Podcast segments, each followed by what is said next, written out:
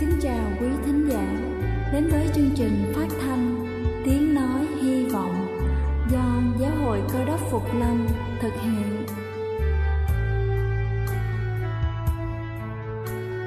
Kính thưa quý vị, Đức Chúa Giêsu trước khi Ngài về trời đã ban cho các môn đệ của Ngài một điều răn mới, đó là họ phải yêu thương nhau như chính tình yêu mà Ngài đã dành cho họ.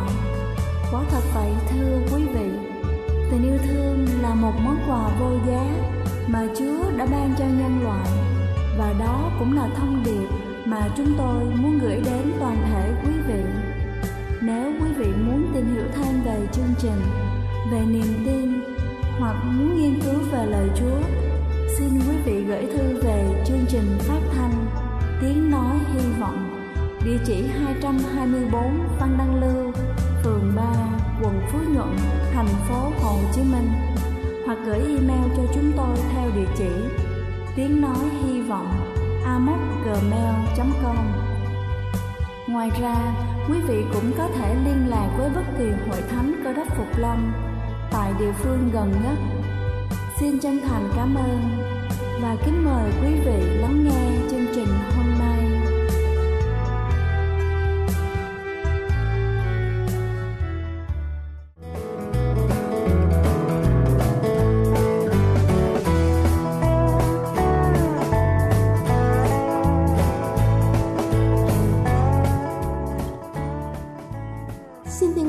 Chào quý vị khán giả thương mến, chúc quý vị có một buổi sáng với tinh thần thật sảng khoái để làm thật tốt công việc của mình. Kính thưa quý vị, ai trong đời cũng từng bị chứng tê tai hành hạ. Những khó chịu này sẽ tự động biến mất khi mà vận động xoa bóp, nhưng tình trạng này kéo dài nhiều lần với tần suất tăng cao, nhất là sáng sớm lúc ngủ dậy, thì có thể chúng ta đang mắc một trong những căn bệnh sau đây. Đầu tiên đó chính là thái hóa cột sống cổ. Bệnh thường gặp ở những người tuổi trung niên, và một trong các triệu chứng đặc trưng đó chính là ngón tay bị tê cứng. Hiện nay, nhiều người trẻ tuổi cũng sớm mắc căn bệnh này, đặc biệt là những người ngồi nhiều, ít vận động, tư thế không đúng hay thường xuyên cúi đầu sử dụng máy vi tính hoặc là điện thoại. Thoái hóa cột sống cổ có những biểu hiện đa dạng, trong đó có triệu chứng tê tay. Vì thế, hãy lưu ý nếu tê tay kéo dài kèm theo các cơn đau, phạm vi tê lan rộng ra cánh tay, bả vai, đầu nhức lưng, và đặc biệt là và đặc biệt các triệu chứng này thường biểu hiện rõ ràng sau khi ngủ dậy. Các dây thần kinh bị chèn ép ngay cột sống cổ do tư thế ngủ khiến cho mạch máu không lưu thông đến tay, đó là một trong những nguyên nhân gây tê. Tuy nhiên, đó chỉ là nguyên nhân thường gặp ở những người có tư thế ngủ không tốt, làm việc trước máy tính quá lâu, lười vận động mới là nguyên nhân chính khiến cho chúng ta bị tê tay. Ban đầu người bệnh chỉ có những dấu hiệu tê các ngón tay. Bệnh tiến triển nặng khiến cho triệu chứng kéo dài, thường xuyên gia tăng, ảnh hưởng đến sinh hoạt và làm việc hàng ngày. Khi có các triệu chứng trên, chúng ta cần đến gặp bác sĩ để được chuẩn đoán tình trạng căn bệnh một cách chính xác nhất. Thứ hai đó chính là bệnh tiểu đường. Tình trạng tiểu đường nặng sẽ dẫn đến tổn thương dây thần kinh ngoại biên. Đây là nguyên nhân gây ra hiện tượng tê bì tay chân. Tiểu đường khiến cho lượng cholesterol trong máu tăng cao, kết hợp với các tế bào xấu trong máu, hình thành các mảng xơ vữa, chắn ngang lòng mạch, gây tắc nghẽn lưu thông máu đến tay. Lâu ngày, làm cho các dây thần kinh ngoại biên bị tổn thương nghiêm trọng. Nếu không được chữa trị phù hợp, người bệnh sẽ xuất hiện nhiều biến chứng nguy hiểm, ảnh hưởng đến sức khỏe và chất lượng cuộc sống. Khi mắc bệnh, chúng ta cần lưu ý khống chế lượng đường trong mức quy định, bổ sung thêm các loại vitamin, phối hợp sử dụng các dược phẩm cải thiện tuần hoàn máu. Khi đó hiện tượng tê bì tay chân sẽ dần biến mất. Thứ ba đó chính là thiếu máu cục bộ não. Tê tay kèm theo các triệu chứng choáng váng, mệt mỏi, nhức đầu, mờ mắt diễn ra trong thời gian ngắn thì phải nghi ngờ ngay bản thân bị thiếu máu cục bộ. Tuy tình trạng này không ảnh hưởng gì nhiều đến sức khỏe và có thể phục hồi trong hai mươi bốn giờ, nhưng nếu không chữa trị, nguy cơ tai biến mạch máu não sẽ rất cao. Thứ tư đó chính là viêm dây thần kinh ngoại biên. khi có dấu hiệu các ngón tay tê, đau nhức, có vận động, cơn tê xuất hiện, đều ở hai tay. Rất có thể là chúng ta đã bị viêm dây thần kinh ngoại biên. Căn bệnh này xuất phát từ rất nhiều nguyên nhân nên biểu hiện lâm sàng cũng rất đa dạng. Nếu viêm dây thần kinh do trúng độc, người bệnh sẽ có cảm giác đau nhức. Nếu bắt nguồn từ chế độ dinh dưỡng và sự trao đổi chất, cảm giác tê bì, khó cử động sẽ rõ rệt hơn. Bệnh tình thường diễn biến chậm chạp và sự hồi phục sẽ rất khó khăn. Thứ năm đó chính là bệnh tim. Nguy cơ bị mắc bệnh tim rất cao nếu sau khi ngủ dậy, chứng tê tay tăng cao.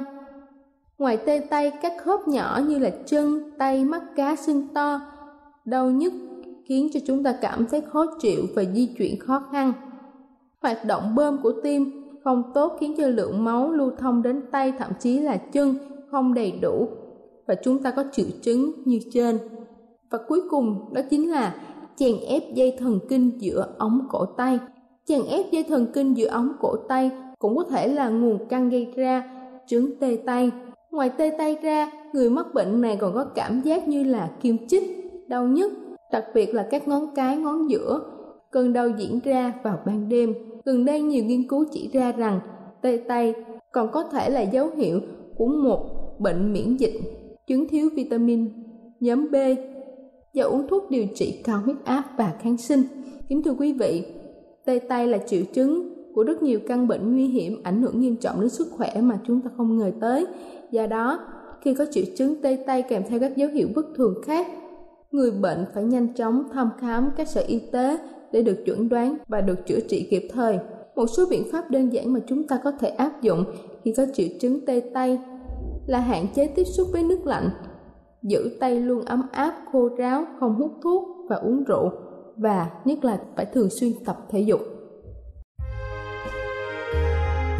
Đây là chương trình phát thanh Tiếng nói hy vọng do Giáo hội Cơ đốc Phục Lâm thực hiện.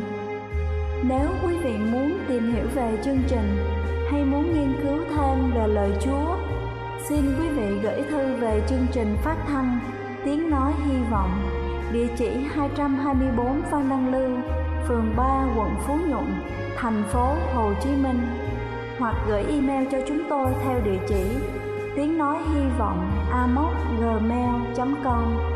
Ngoài ra, quý vị cũng có thể liên lạc với bất kỳ hội thánh Cơ đốc Phục Lâm tại địa phương gần nhất. Xin chân thành cảm ơn và kính mời quý vị tiếp tục lắng nghe chương trình hôm nay.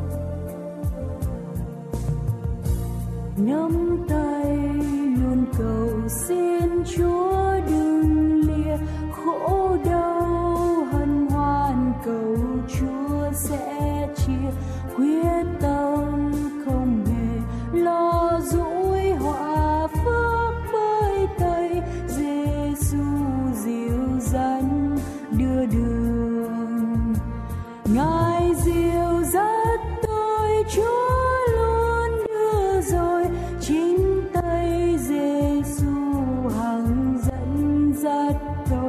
Trọn đời tôi nguyện tin chung không rời, bởi tay Christ sao dịu mãi yên lòng. Lúc bao công việc dưới đất làm tròn, cửa vô nơi thiên đàng sẽ mơ thoáng. Quyết tâm không sợ lo chết hoặc sống, tay Christ giữ gìn mãi yên lòng. Ngài dìu dắt tôi Chúa luôn đưa rồi, chính tay Giêsu hằng dẫn dắt tôi. Trọn đời tôi nguyện tin chung không rời, bởi tay Christ dắt dìu mãi yên lòng.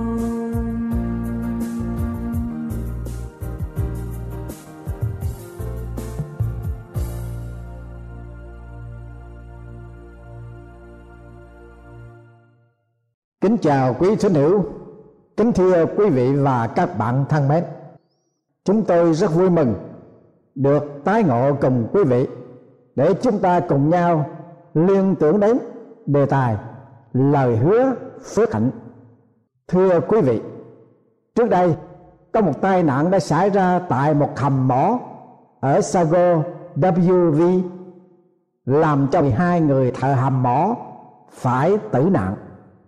Một trong những chuyên viên tử nạn tên là Martin Tolle Junior có để lại những lời mà ông đã viết trên giấy vào trong giờ phút chót của cuộc đời ông rằng: hãy nói với hết thảy mọi người rằng tôi sẽ gặp lại họ bên kia thế giới.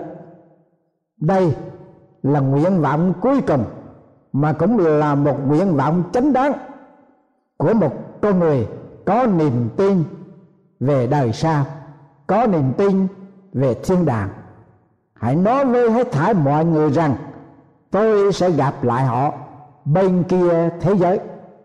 Một em bé gái năm tuổi một hôm hỏi mẹ của em rằng: mẹ ơi, khi mà mẹ chết và vào thiên đàng, mỗi lần mẹ nghe thiên sứ Gabriel thổi kèn, mẹ có sẵn sàng tìm kiếm để gặp con nếu con đến đó. Vâng, thưa quý vị và các bạn thân mến, dầu cho bất cứ lứa tuổi nào thì cũng có rất nhiều người nghĩ về đời sau, nghĩ về thiên quốc hay là thiên đàng. Một trong những vị mục sư của một hệ phái nọ, ông đã đưa ý kiến như vậy: hội thánh hiện đại có lẽ không trình bày chủ đề thiên đàng một cách thường xuyên. Sự thật có lẽ họ cần đùa cợt về thiên đàng hơn là giảng dạy về thiên đàng. Bà Ruth Sturdy Van bảo rằng khi mà đứa cháu nội gái của bà được mười hai tuổi, nó viết một bức thư, và bức thư đó gửi cho Đức Chúa Trời để địa chỉ tại các cửa ngập thiên đàng.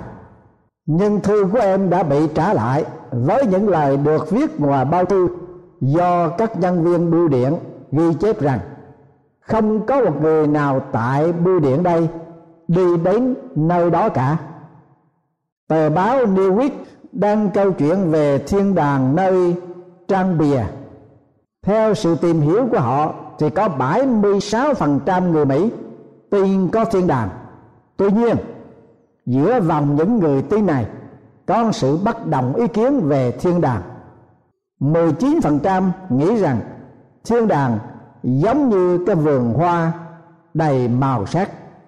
mười ba phần trăm nghĩ rằng thiên đàng giống như một thành phố sang trọng, còn lại mười bảy phần trăm thì không biết gì cả về thiên đàng.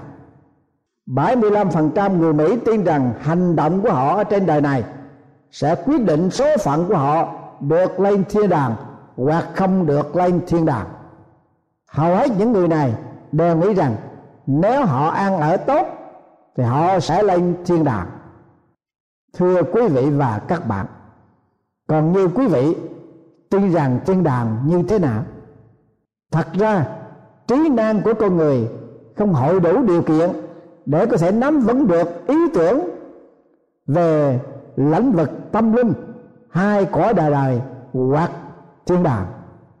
Như thánh đồ Phaolô đã tuyên xưng về thiên đàng trong phúc âm Tân Ước Cô-rinh-tô thứ nhất đoạn hai câu thứ chín như sau: ấy là sự mắt chưa thấy, tai chưa nghe và lòng người chưa nghĩ đến, nhưng Đức Chúa Trời đã sắm sẵn điều ấy cho những người yêu mấy Ngài. Vậy thì phúc âm quả quyết chắc chắn rằng có thiên đàng, và là thiên đàng là nơi mà mắt con người chưa thấy, tai con người chưa từng nghe và lòng con người cũng chưa nghĩ đến. Tuy nhiên, thiên đàng là nơi mà Đức Chúa Trời đã sắm sẵn cho những người yêu mấy Ngài. Thưa quý vị và các bạn thân mến, điều mà chúng ta có thể nghĩ về thiên đàng là chúng ta so sánh sự tương đương trong mường tượng mà thôi. Có người bảo rằng thiên đàng nơi mà người ta chờ đợi vào trạm đến cuối cùng của cuộc đời để gặp gỡ những người thân thương, còn tất cả cái sự diễn tả chỉ là một sự suy đoán của con người mà thôi, chứ không có thể biết chắc một cách rõ ràng được. Chúng ta cần phải luôn luôn suy nghĩ về thiên đàng. Câu chuyện ngụ ngôn sau đây để giúp cho chúng ta hiểu được cái ý tưởng đó. Thánh Phi-e-rơ rất là bận rộn ở trên thiên đàng, cho nên ông treo một cái tấm bảng tại cửa ngọc có mấy chữ đề là: nếu cần gì xin hãy rung chuông. Rồi ông biên trí để mà làm việc. Không bao lâu chuông reo lên, ông vội vã đến tại cửa ngọc, nhưng ông không trông thấy ai hết. Ông trở lại tiếp tục làm việc thì chuông lại reo lên. Ông vội vàng đến cổng và ông cũng không có thấy người nào cả. Như lần trước, ông trở lại làm việc. Thình lình chuông reo vang nữa. Thánh Phi-e-rơ hối hả chạy đến cổng, nhưng như các lần trước không thấy ai hết. Thánh Phi-e-rơ mới nghĩ ra một cách rằng: được rồi, ta sẽ núp ở đây và canh chừng thử điều gì đã xảy ra. Thánh Phi-e-rơ núp ở tại đó, và không bao lâu, mấy phút sau thôi, một cụ già nhỏ con bước lên và rung chuông. Thánh Phi-e-rơ nhảy ra và la lên. Té ra ông là người mà cứ tiếp tục rung chuông mãi từ nãy đến giờ. Cụ già đáp: phải, đó là tôi. Thánh Phi-e-rơ hỏi: tại sao ông cứ rung chuông rồi chạy đi nơi khác? Ông cụ đáp rằng: những tiếng chuông đó làm cho tôi được hồi tỉnh. Vâng, thưa quý vị và các bạn thân mến, suy nghĩ về thiên đàng, nói về thiên đàng hay nhắc đến thiên đàng để giúp cho chúng ta luôn luôn ghi nhớ và chúng ta có một niềm hy vọng ở trong cuộc đời hiện tại cho ngày mai sau. Ông Arthur Malcolm Staces là một người Úc Châu. Ông đã chết những năm về trước rồi, nhưng ông là một người có ảnh hưởng tại Úc, được mệnh danh là mít-tơ Eternity. Ông Staces là một người rượu chè vô gia cư trước khi đến tuổi trung niên. Sau đó ông may mắn được đầu phục Chúa bởi chương trình của Rescue Mission, và chính ông đã trở thành một người truyền giáo tại các ngã tư đường phố. Sau khi đạo phục Chúa không bao lâu, ông được nghe một bài giảng với chủ đề là Tiếng vang về cõi đời đời. Ông say mê bởi sự quan trọng của hai chữ đời đời, cho nên ông bắt đầu sử dụng tất cả những thời giờ của ông để có thể phổ biến cõi đời đời đã vang động trong não bộ của ông. Ông nói tiếp: mặc dầu tôi mới viết tên của tôi thôi, nhưng tôi cảm thấy có thần khí thúc giục tôi viết chữ đời đời.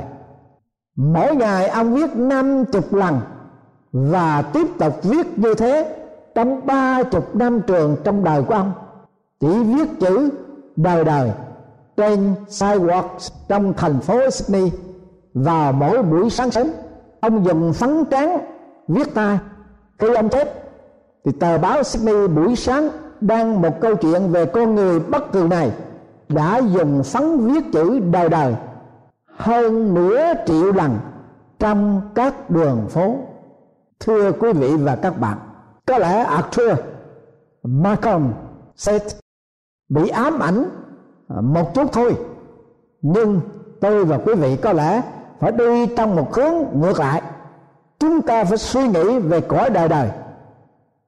Nếu các thế hệ trước mà nhấn mạnh quá nhiều trên những gì sự nghi ngờ gọi là bánh vẽ, thì đó là một sự sai lầm. Chúng ta hãy đọc ở trong phúc âm Tân Ước, Đức Chúa Giêsu đã cầu nguyện như thế nào với Cha của Ngài.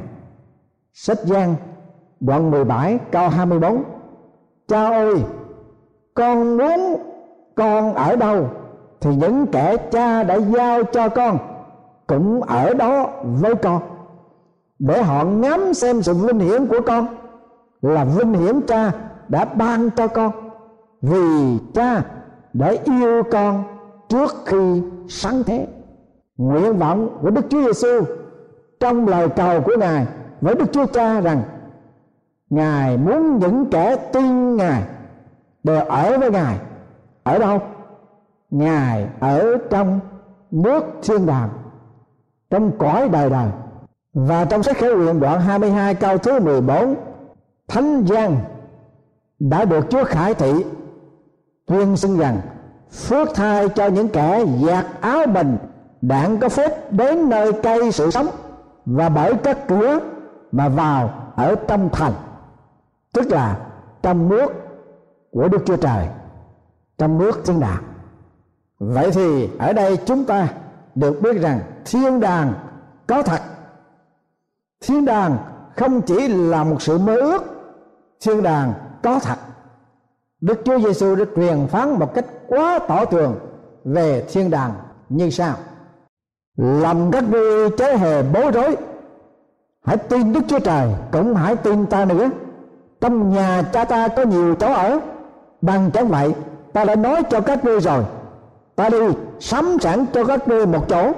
Khi ta đã đi và đã sắm sẵn cho các ngươi một chỗ rồi, ta sẽ trở lại đem các ngươi đi với ta, hầu cho ta ở đâu thì các ngươi cũng sẽ ở đó. Giăng đoạn mười bốn câu một đến câu thứ ba.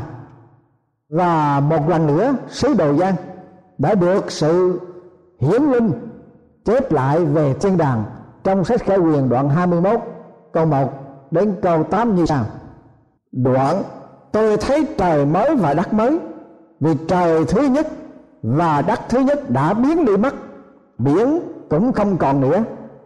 Tôi cũng thấy thành thánh là Jerusalem mới từ trên trời, ở nơi Đức Chúa Trời mà xuống, sửa soạn sẵn như một người vợ mới cưới trang sức cho chồng mình.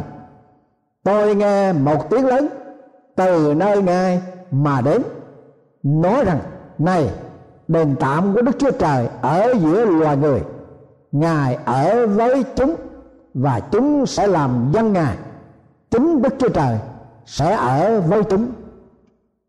Và cuối cùng, thưa quý vị, thiên đàng là một sức mạnh để giúp cho chúng ta can đảm để sống một đời sống có mục đích đầy ý nghĩa, ở nơi hiện tại ngay bây giờ, như thánh đồ Phi-e-rơ đã tuyên xưng rằng: bây giờ các tường trời sẽ có tiếng vang rầm mà qua đi, các thể chất bị đốt mà tiêu tán, đất cùng mọi công trình trên đó đều sẽ bị đốt cháy cả. Vì mọi vật đó phải tiêu tán thì anh em đáng nên thánh và tuyên kính trong mọi sự ăn ở của mình là dường nào, trong khi chờ đợi trông mong cho ngày Đức Chúa Trời mau đến, là ngày mà các tầng trời sẽ bị đốt mà tiêu tán, các thể chất sẽ bị tiêu mà tan chảy đi.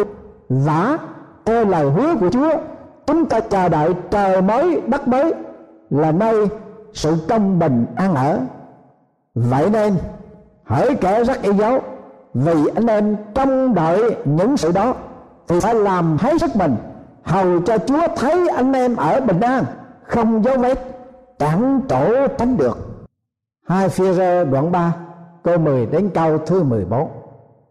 Thưa quý vị và các bạn thân mến, chúng ta phải luôn luôn suy nghĩ về thiên đàng, vì thiên đàng có thật và thiên đàng là một mãnh lực giúp cho chúng ta can đảm để sống một cuộc đời sống có mục đích và ý nghĩa đầy trọn trong đời sống hiện tại ngay bây giờ trong trần thế này. Thiên đàng là sự ban cho của Đức Chúa Trời đối với các tín nhân Cơ Đốc chân chánh. Ông Newton có lần đã nói rằng khi ông vào thiên đàng, ông sẽ thấy có điều rất ngạc nhiên vô cùng. Điều ngạc nhiên thứ nhất, ông sẽ thấy có nhiều người trong thiên đàng mà ông chưa bao giờ nghĩ rằng ông gặp họ được tại đó. Điều ngạc nhiên thứ hai là ông không gặp được những người mà ông mong đợi được gặp họ trong thiên đàng. Và điều ngạc nhiên lớn lao hơn hết là ông có mặt tại thiên đàng. Thưa quý vị và các bạn, còn quý vị là tín nhân Cơ Đốc, quý vị sẽ có sự ngạc nhiên nào khi quý vị bước vào cửa thiên đàng sau ngày Đức Chúa Giêsu trở lại?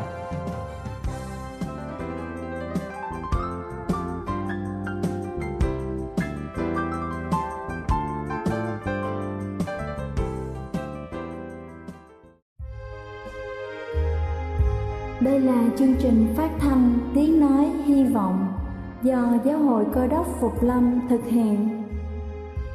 Nếu quý vị muốn tìm hiểu về chương trình hay muốn nghiên cứu thêm về lời Chúa, xin mời quý vị gửi thư về chương trình phát thanh Tiếng nói hy vọng, địa chỉ hai trăm hai mươi bốn Văn Đăng Lưu, phường ba, quận Phú Nhuận, thành phố Hồ Chí Minh, hoặc gửi email cho chúng tôi theo địa chỉ tiếng nói hy vọng a m o s at gmail dot com. Ngoài ra, quý vị cũng có thể liên lạc với bất kỳ hội thánh Cơ Đốc Phục Lâm tại địa phương gần nhất. Xin chân thành cảm ơn và hẹn gặp lại quý vị trong chương trình lần sau.